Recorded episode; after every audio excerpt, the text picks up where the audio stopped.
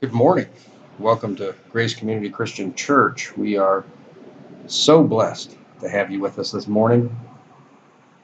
I'd like to let you know that we'll be taking a, a break this week from our series in Acts. Uh, perfect time, too, as we see the transition uh, from Peter being the central um, focus in the narrative to Paul starting next week. But today we're going to be discussing Father's Day. We're going to be talking about fathers. Now, a few weeks ago, or uh, um, several weeks ago, we were discussing mothers. And we thought we would kind of put the focus on fathers this morning with it being Father's Day. And Father's Day has become a, very difficult holiday in our society.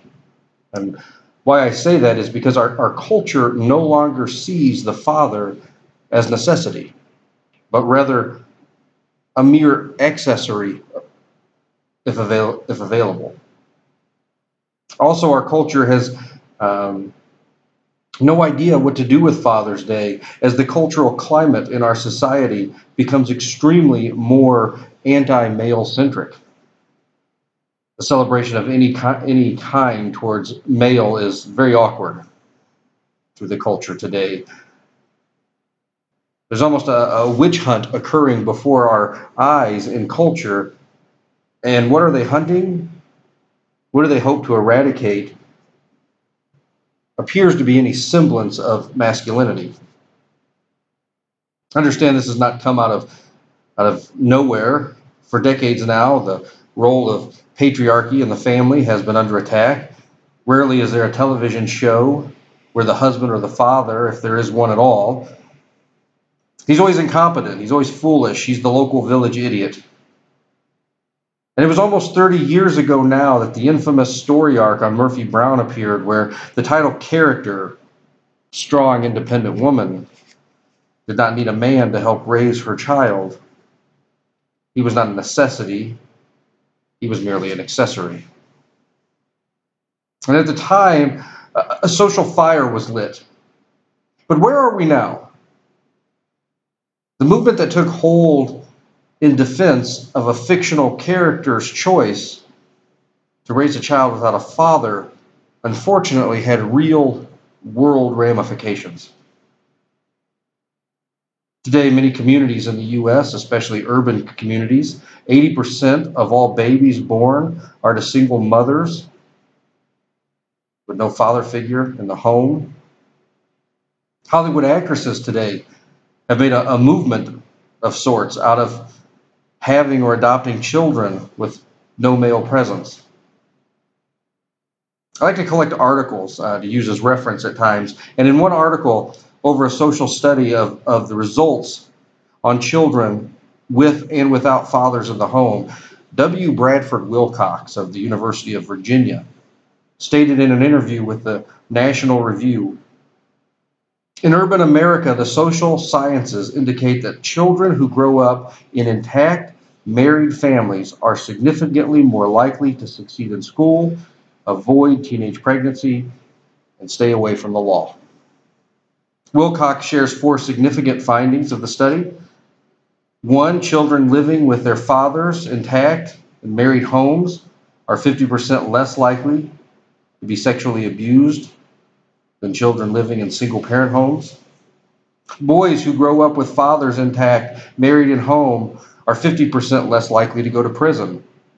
Girls who grow up apart from their father typically experience the act of puberty at an earlier age, acting out, resulting in the statistic to become a young unwed mother. Communities with large numbers of fatherless homes are significantly more likely to experience high levels of murder and theft. But not only do we see the issue of fathers now being removed from the homes, but unprotected children are bombarded with an all out assault of gender identity in the culture wars.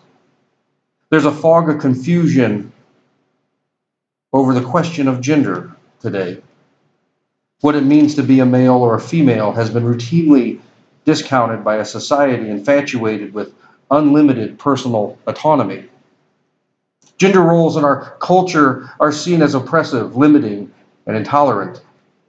Boys and young men, especially, are devastated by this as they are desperately looking for models of manhood and answers to questions that arise of male identity, responsibility, and male roles. But they're met with a, a, a, tidal wave of confusion, misdirection, and condemnation for desiring to be a man. Today, any form of masculinity is seen as aggressive or oppressive. We've seen this just months ago as the Boy Scouts were seen as an oppressive organization because they were geared towards, in fact, boys. Now they will be known as the Scouts. See, with the culture sending unbiblical, unnatural ideas to our children of what female and male identity are, it is it's ever so important now for men, for fathers to fulfill their role in the homes in which they are called. But what does that look like? Turn with me to Deuteronomy, please. A little bit about this book. The name translates into second law. The author is Moses. The entire book of Deuteronomy takes place over a month long period. It places emphasis on the people of Israel, the actual people, not the priests or the prophets. It is directed at the nation of Israel. And it is a lot of law and farewell speeches from Moses. And we may, we may not be under the, the covenant that they were at this time. There's much here in principle in which we are to apply as God's people. Turn with me, if you would, to Deuteronomy 6, starting with verse 1. Now, this is the commandment, the statutes, and the rules that the Lord your God commanded me to teach you, that you may do them in the land to which you are going over to possess it. That you may fear the Lord your God, you and your son and your son's son, by keeping all his statutes and commandments, which I command you all the days of your life, and that your days may be long. Hear therefore, O Israel, and be careful to do them, that it may go well with you, and that you may multiply greatly, as the Lord, the God of your fathers, has promised you, in a land flowing with milk and honey. Hear, O Israel, the Lord our God, the Lord is one. You shall love the Lord your God with all your heart, and with all your soul, and with all your might. And these words that I command you today shall be on your heart you shall teach them diligently to your children, and shall talk of them when you sit in your house, and when you walk by the way, and when you lie down, and when you rise. You shall bind them as a sign on your hand, and they shall be as frontlets between your eyes. You shall write them on the doorposts of your house and on your gates. Now, if we look at verses 1 through 3, now, this is the commandment, the statutes, and the rules that the Lord your God commanded me to teach you, that you may do them in the land to which you are going over to possess it. Right there in verse 1, immediately we see that the following is a commandment. These are statutes. Moses is a father figure of sorts to Israel, and he is concerned with the, the next generation and their obedience to God. As fathers, a, major concern of ours should be the next generation, building them up, teaching them, raising them in the ways of the Lord. Let me ask you, what kind of father are you? Men? What kind of father are you? See, doesn't matter how old your children are if they're at home or not, you never stop being a father. Your role may change a bit, but you're still a father. What kind are you? We need to understand that fathers can be absentee fathers and live in the home. This is tough for us to hear at times, but at times we can be absentee fathers and be in the same house as our children. It's been a long day. I'm tired. I want to relax. They're somewhere doing their thing in the home, and I want to watch TV or vegetate or close my eyes or whatever. I, I want to be in the garage. I want to be in the, the barn, the shed, out back to myself. I'm home, but I'm not really there. Listen, I'll, I'll, raise my hand on this. Been there, done that. How is that being concerned with the next generation that I'm asked to lead and build up? It's a pattern, and once we're in it, it is so hard to break. How was your father when you were growing up? Did he seem concerned with the next generation and their devotion to God? Or did he come home and was he just there? You see, oftentimes, men, what, what we like to do is we like to, to measure ourselves as fathers against our father. And we like to say things like, well, I'm a, I'm a better father than my father, or I'm a better father than my stepfather was, or I'm a better father than this person or that person. But the truth is, your father could have been a great guy. You could know that your father loved you.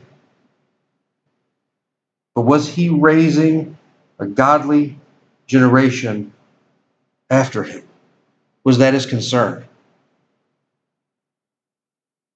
You see, we have to face hard facts at times that our fathers may have been great people and they may have loved us. They had areas of failure.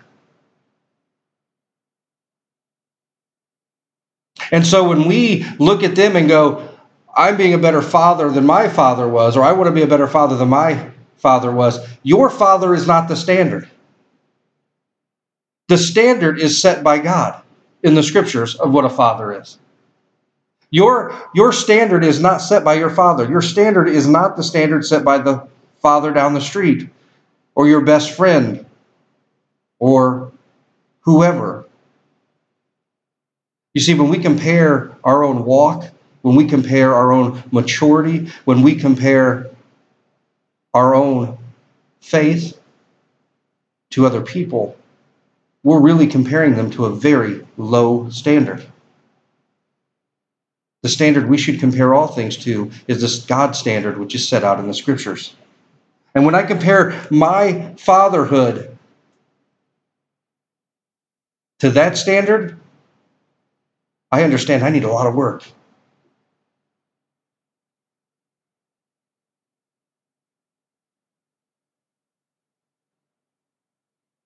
See, the Bible should be the standard in which we compare ourselves.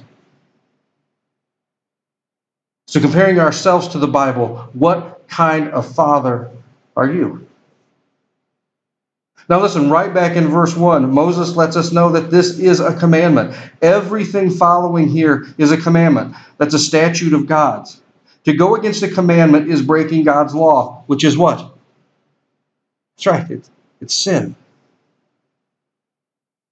So, failing to meet my role as a father, to, to, to disregard and blatantly not adhere to this commandment is sin. And men, we, we will one day stand before God and have to give an account on how we ministered to and raised our children. Because they were placed in our care.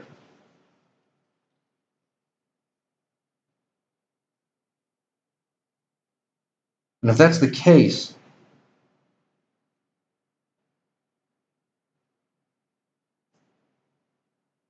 man, there are times that I have failed miserably. There are times that I am ashamed that I'm going to have to give an account before God. Because there are times when it's hard to fulfill that role. And it's easy to say, but I'm being a better father than this person or that person. But what I should be saying is, I am not as good as God's standard in which He's called me to as a father which He set for me So this commandment continues.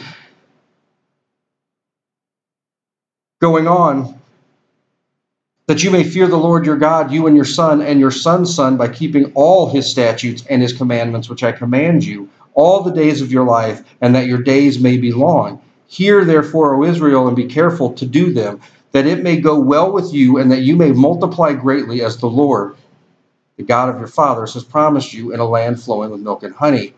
Look at verse 4. Hear, O Israel, the Lord our God, the Lord is one. And here we go in verse 5 You shall love the Lord your God with all your heart, and with all your soul, and with all your might. Now we have to understand that Moses is addressing the Israelites in the context of a multi generational view. So he, being a patriarch to the nation of Israel, is speaking to them, raising the next generation of God's people.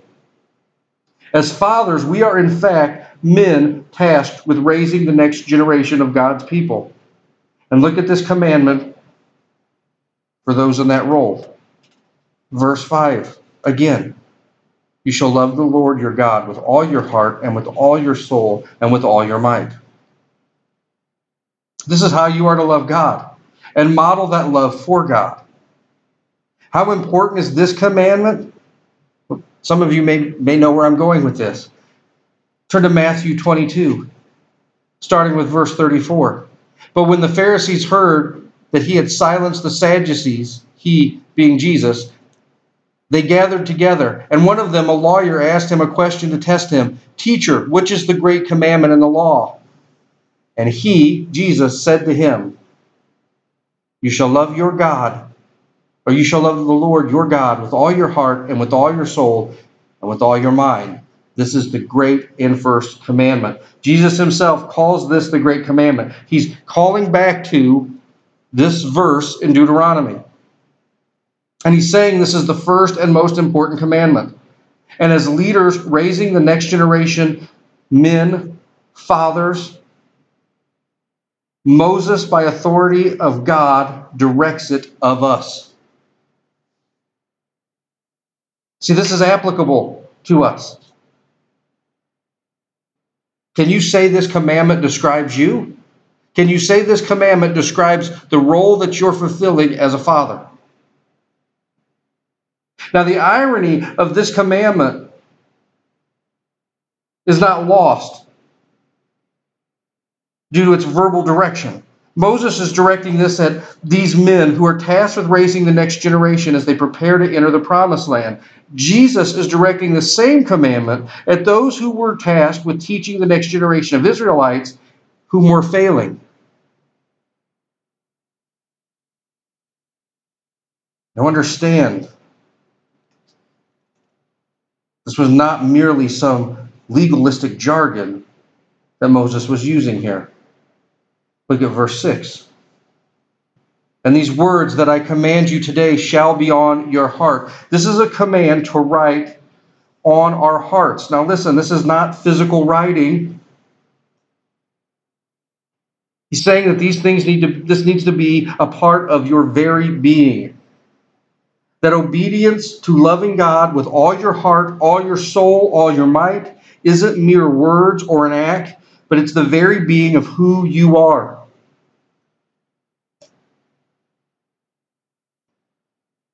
But how does this happen? Listen, this happens from being fed and edified with God's word. But this does not come from Sunday alone. I hear all the time I read the Bible and I can't get it. I feel like I've stalled or I plateaued. Listen, if you think showing up here and hearing a sermon once a week on a Sunday morning is enough, I can't emphasize how dead wrong you are. If you're taking in more of the world, more of the secular world's message in a day, any day, than you're taking in God's word, you have a problem. Of course you've plateaued. Of course you can't get it. You're being bombarded with a secular, worldly message from TV, from music, from radio, more than God's message. Which do you think is influencing you more? And sadly, in this day and age, with the access on our phones and our tablets and our computers that we have God's Word being exposited by master theologians and pastors from the present and the past at our fingertips. So if you're not being edified and you've plateaued, that's either, either due to laziness or sheer rebellion.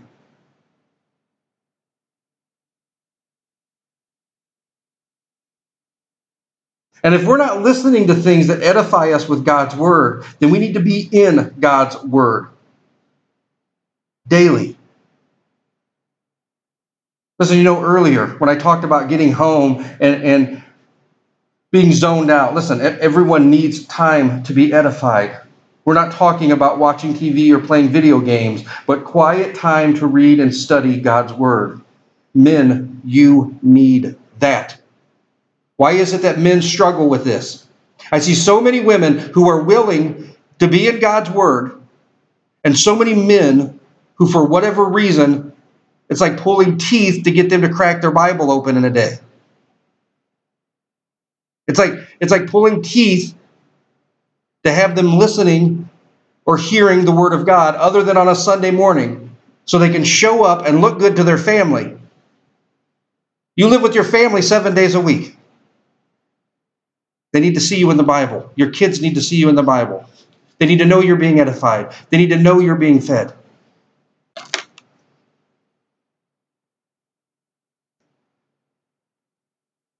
However, you get that, that's on you. And listen, ladies, your husband,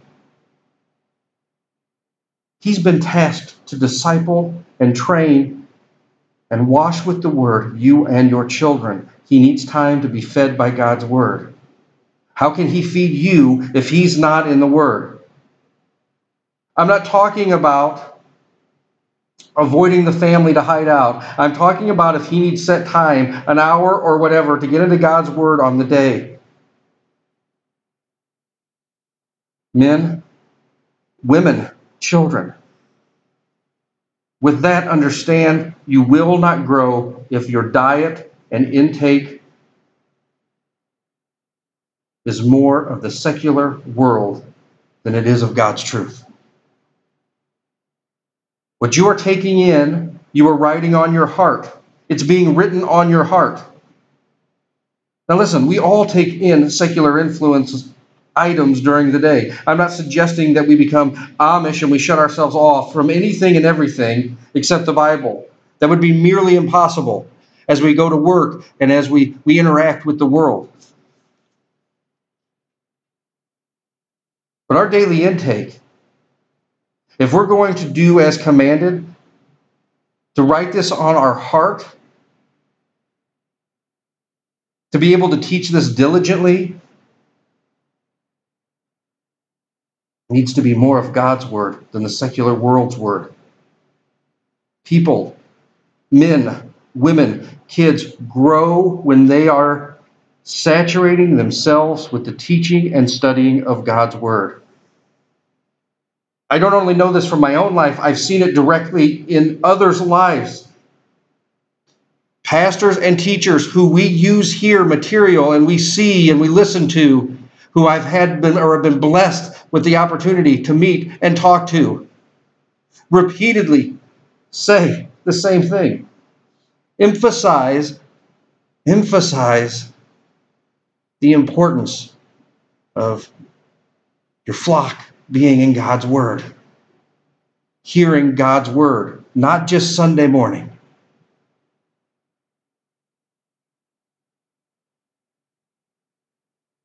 And I'm not talking about Christian radio stations. Sometimes those Christian radio stations are worse than secular stations. Some of the theology on those radio stations are, are, are dime store theology, they're, they're a joke.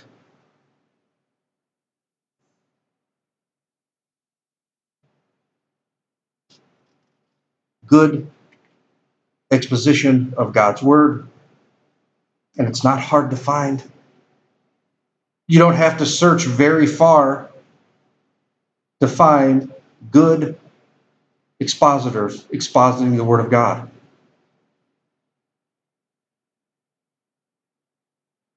You don't have to search very far, I hope, in your homes for your Bible. It needs to be written on your heart. Now, Moses goes directly at the fathers here. How do we know? Because the fathers were the ones tasked with teaching their children and discipling their children. Look at verse 7. You shall teach them diligently to your children, and shall talk of them when you sit in your house, and when you walk by the way, and when you lie down, and when you rise. So, men, fathers, not only are we tasked with writing God's word on our heart, we are to teach them diligently to our children. This means not to be an absentee father in your home. You, men, fathers, you're not asked, you're not suggested to, you are commanded to diligently teach God's word to your children. You cannot do that if you're not feeding yourself God's word. And secondly, if your focus is on only you.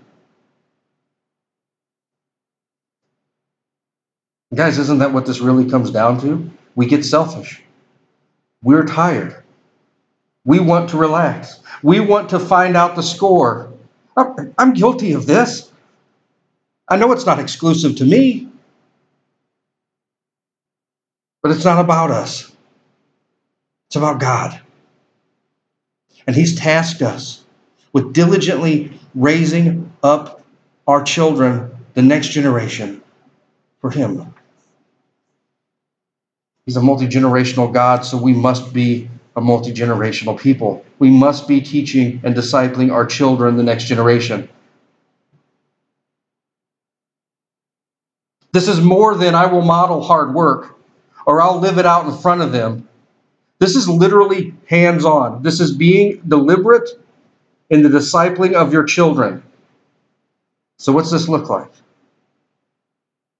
Well, see, they directly taught their children what God had done repeatedly.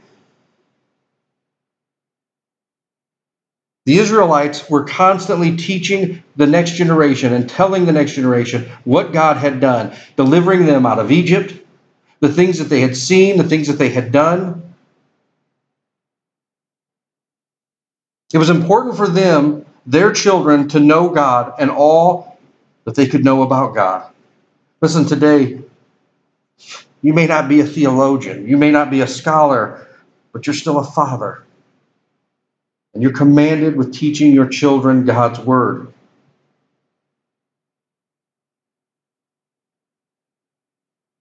We have, we have multiple things to help us do this with catechisms to help with this. You know, catechism's not a, a, a, Catholic thing. There are Catholic catechisms, but there are also regular Christian catechisms. It's catechism is rote memorization.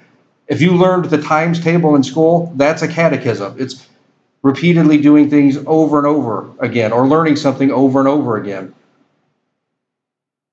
We've done catechisms with our kids after dinner. The, the, the Westminster Shorter Catechism who what is what is the chief end of man? Well, to to bring glory to God. What? how many gods are there? There's one God. How many persons?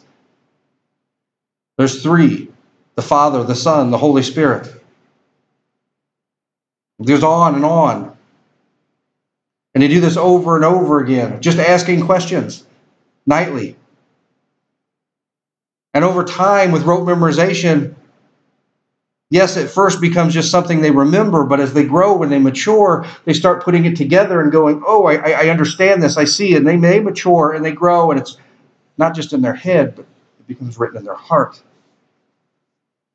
We have confessions, the Westminster Confession, Second London Baptist Confessional, the, the several to help. These were things that theologians did. They, they, they made certain theological concepts bite sized directly from the scriptures so they were easier to digest and easier to teach. There's all kinds of, of, of help in this area.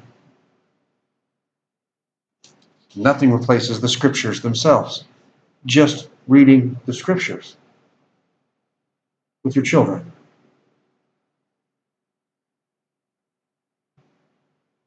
Anything that drives you and your family into the Word of God. There's a litany of sermons and lessons online. There is no excuse not to fulfill this today. And grandfathers and people with adult children, guess what? Your role in your child's life may have changed, but you are still a patriarch tasked with praying, preaching into your adult children, pouring into your adult children. You have you've just gone from from being the king to the sage. You know, when we first come to Christ, we're almost like the the, the cowboy. It's it's a new new open range for us. A lot of times we act like, like a dog that just got off the leash. We don't even know where to run. We want to tell people. We want to talk about it. We, we try to get as much information as we can. And then as we mature, we, we mature into a leader and somewhat of a king in our home. And then as our children grow and they leave, we become a sage. We become a good, wise, godly counsel to them. So your role changed as far as how you're going to interact, but you're still pouring into your children. Ministry never ends. We need to understand that. No one ever ages out of ministry. There is no age limit on ministry, even in the home. Look at verse 8. You shall bind them as a sign on your hand, and they shall be as frontlets, frontlets between your eyes. Moses is, is using phrasing here that the Israelites would understand. He's telling the, these God, godly people that they should meditate and be directed by God's command, not shy away from it, not forget it. This should be in the forefront. Fathers, men, we've been tasked, we've been commanded to love our Lord, the God, with all our heart, all our soul, all our might, and to diligently teach that to our children. And when, look at this, you shall, you shall talk of them when you sit in your house, when you walk by the way, when you lie down, and when you rise. This is, ev- this is everything. This is all encompassing. Everything is a teachable moment. Men, use everything as a teachable moment to teach your children about the grace, mercy, sovereignty, the faithful promises of God. Look at verse 9. You shall write them on the doorposts of your house and on your gates.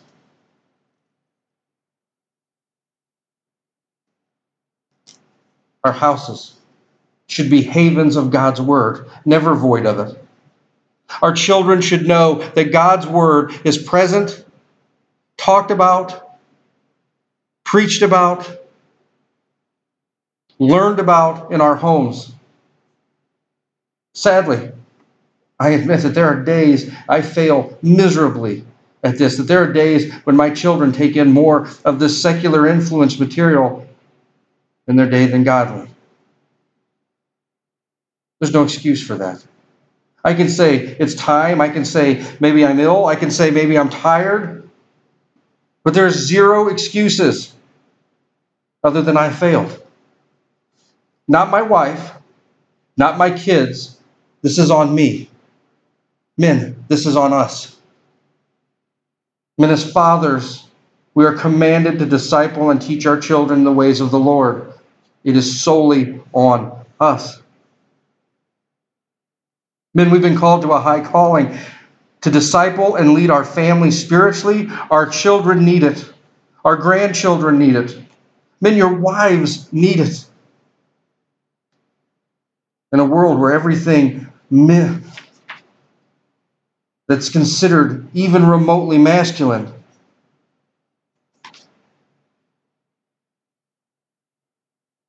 is considered to be passe.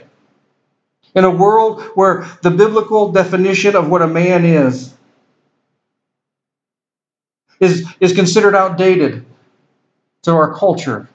In a secular culture where women are being pressured to grab more control and more authority,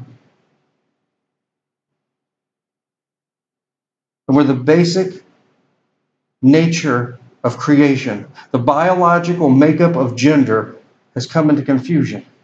And our boys are being vilified for becoming men. Our homes need Christian fathers who are obedient to God and deliberate with his command to lead and disciple. We were called to the role this day celebrates, not by circumstance, not by mistake, but by God. We are commanded to fulfill that role by his standard. Men, what kind of father are you? Let's pray.